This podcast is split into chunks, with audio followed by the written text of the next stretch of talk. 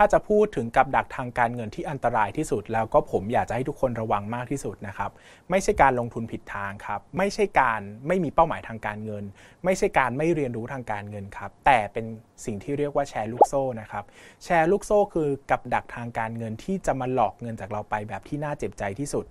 แชร์ลูกโซ่คืออะไรครับ แชร์ลูกโซ่คือการระดมทุนจากบุคคลทั่วไป และใช้แรงจูงใจในการให้ผลตอบแทนที่สูงมากเกินปกติ โดยจะอ้างกับคนอื่นๆ ว่านำเงินของเราไปทำอะไรสักอย่าง เช่น ไปทำธุรกิจ ไปลงทุนในสินทรัพย์ต่าง ๆ ให้เงินงอกงามนะครับ แล้วก็จะจ่ายผลตอบแทนคืนให้เราจุดสำคัญอย่างหนึ่งของแชร์ลูกโซ่นะครับ คือมักจะมีค่าคอมมิชชั่นให้กับคนที่หาลูกแชร์เข้ามาใหม่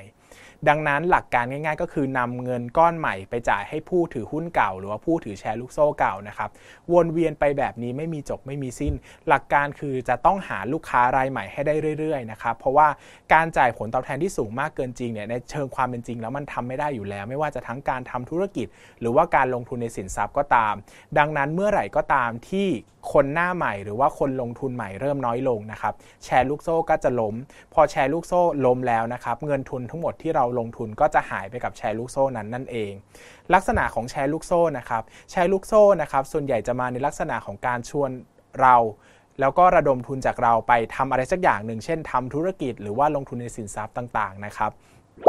จุดสังเกตของมันก็คือ1นะครับผลตอบแทนเนี่ยมักจะสูงเกินจริง โดยทั่วไปอาจจะมากกว่า 10%ต่อปีนะครับถ้าใครก็ตามมาบอกว่าให้คุณไปลงทุนกับเขาและให้ผลตอบแทนเกิน 10%ต่อปี ต้องระวังนะครับอันนี้น่ากลัวมากว่าจะเป็นแชร์ลูกโซ่ เพราะว่าตลาดหุ้นที่เป็นตลาดที่มีสินทรัพย์ที่ให้ผลตอบแทนสูงมากเนี่ยบางทีปีละ 10%ยังทำไม่ได้เลยนะครับ 2นะครับมักจะมีการการันตีผลตอบแทน แล้วก็มีค่าคอมมิชชั่นสำหรับชักชวนลูกค้ารายใหม่ด้วยนะครับโดยทั่วไปแล้วนะครับการลงทุนใด ๆ ก็ตามเนี่ย ไม่สามารถการันตีผลตอบแทนได้อยู่แล้วนะครับ หลายคนจะฟังจนบ่อยมากว่าผลตอบแทนในอดีตไม่สามารถบอกถึงผลตอบแทนในอนาคตได้ ซึ่งเป็นแบบนั้นจริง ๆ ครับ ใครที่มาการันตีให้เราเนี่ยน่ากลัวมากๆ ข้อ 2 คือโดยทั่วไปแล้วเนี่ยการหาลูกค้ารายใหม่เนี่ยนะครับแล้วพอได้ค่าคอมมิชชั่นเนี่ยมันจะเป็นจุดที่แสดงว่าจริง ๆ แล้วเนี่ยเขาอาจจะนำเงินจากลูกค้ารายใหม่เนี่ยมาหมุนจ่ายให้กับลูกค้ารายเก่านั่นเอง เขาเลยต้องจูงใจให้คนเข้าไปลงทุนโดยการ จ่ายคอมมิชชั่นนะครับ ซึ่งอันนี้ก็เป็นเรื่องที่ต้องระวังมากว่า ถ้าเราไปเห็นการลงทุนใด ๆ ก็ตามที่มีการจ่ายค่าคอมมิชชั่นให้กับการหาลูกค้ารายใหม่ ให้พึงระวังเสมอว่านี่คือแชร์ลูกโซ่ข้อสุดท้ายครับ เป็นข้อเดียวที่ใช้ตัดสินทุกอย่างได้ ข้อ 1 ข้อ 2 เป็นเพียงจุดสังเกต แต่ข้อที่3นะครับเป็นสิ่งที่บอกว่าสิ่งนี้เป็นแชร์ลูกโซ่หรือเปล่านั่นก็คือว่าการระดมทุนนี้ผิดกฎหมายนะครับ การระดมทุนเนี่ยต้องผ่านพระราชบัญญัติ หลักทรัพย์นะครับ หรือว่าต้องมีการผ่านกฎหมายอย่างชัดเจน มีการขออนุญาตกับกรตก่อนนะครับ ถึงจะสามารถระดมทุนจากบุคคลทั่วไปได้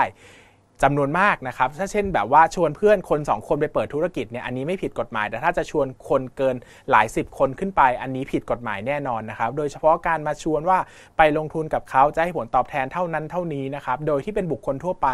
เราไม่ได้รู้จักกันมาก่อน แล้วก็เป็นองค์กรขนาดใหญ่นะครับ แบบนี้ผิดกฎหมายแน่นอน เพราะว่าผิดพรบหลักทรัพย์นะครับ หลักการง่าย ๆนะครับ เมื่อเราเจอการลงทุนที่ไม่น่าเชื่อถือ มีลักษณะที่แปลกอย่างที่บอกไปแล้วนะครับ การันตีผลตอบแทน ผลตอบแทนสูงกว่า 10%ต่อปี มีค่าคอมมิชชั่นในการชวนลูกค้ารายใหม่นะครับ สิ่งแรกที่เราจะต้องตรวจสอบเลย คือมันถูกกฎหมายหรือเปล่า หลักการตรวจสอบง่ายนิดเดียวครับ คือโทรไปที่สายด่วนกลตครับ 020339911 020339911 โทรตอนนี้ไม่มีลดราคาสินค้านะครับ แต่คุณจะได้รู้ว่าแชร์ลูกโซ่ที่คุณสนใจเนี่ยเป็นแชร์ลูกโซ่จริงหรือเปล่า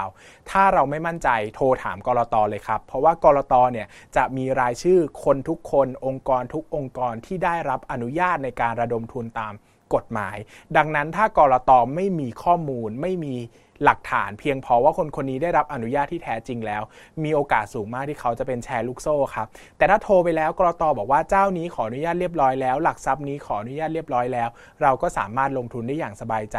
ดังนั้นถ้าไม่มั่นใจนะครับ ให้ติดต่อกลตก่อนเสมอ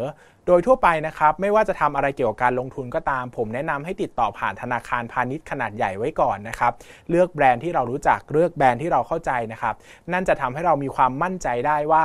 สถานที่นี้องค์กรนี้ได้รับอนุญาตตามกฎหมายที่แท้จริง แต่บางทีนะครับเราไปเปิดพอร์ตหรือไปลงทุนกับโบรกเกอร์ขนาดเล็ก องค์กรขนาดเล็กที่เราไม่เคยได้ยินชื่อมาก่อนนะครับ แน่นอนว่าเขาอาจจะถูกกฎหมายก็ได้ เพียงแต่เราไม่รู้จักก็โทรถามกลตก่อนก็ได้นะครับ แต่ถ้าไม่มั่นใจจริงๆ ไปเจอแชร์ลูกโซ่ หรือไปเจอลักษณะอะไรหลาย ๆ อย่างมา ติดต่อกรตเลยครับนั่นจะเป็นวิธีการที่ดีที่สุดในการสร้างเกราะ ป้องกันตัวเองจากแชร์ลูกโซ่ การถูกโกงนี่มันน่าเจ็บใจมากเลยนะครับ กว่าจะหาได้ทีละบาททีละสตางค์เป็นเรื่องที่ยากมากๆ ทำไมถึงโดนเขาหลอก ระวังตัวให้ดีครับ อย่าติดกับดักทางการเงินที่ชื่อว่าแชร์ลูกโซ่อีกเลย ขอบคุณครับ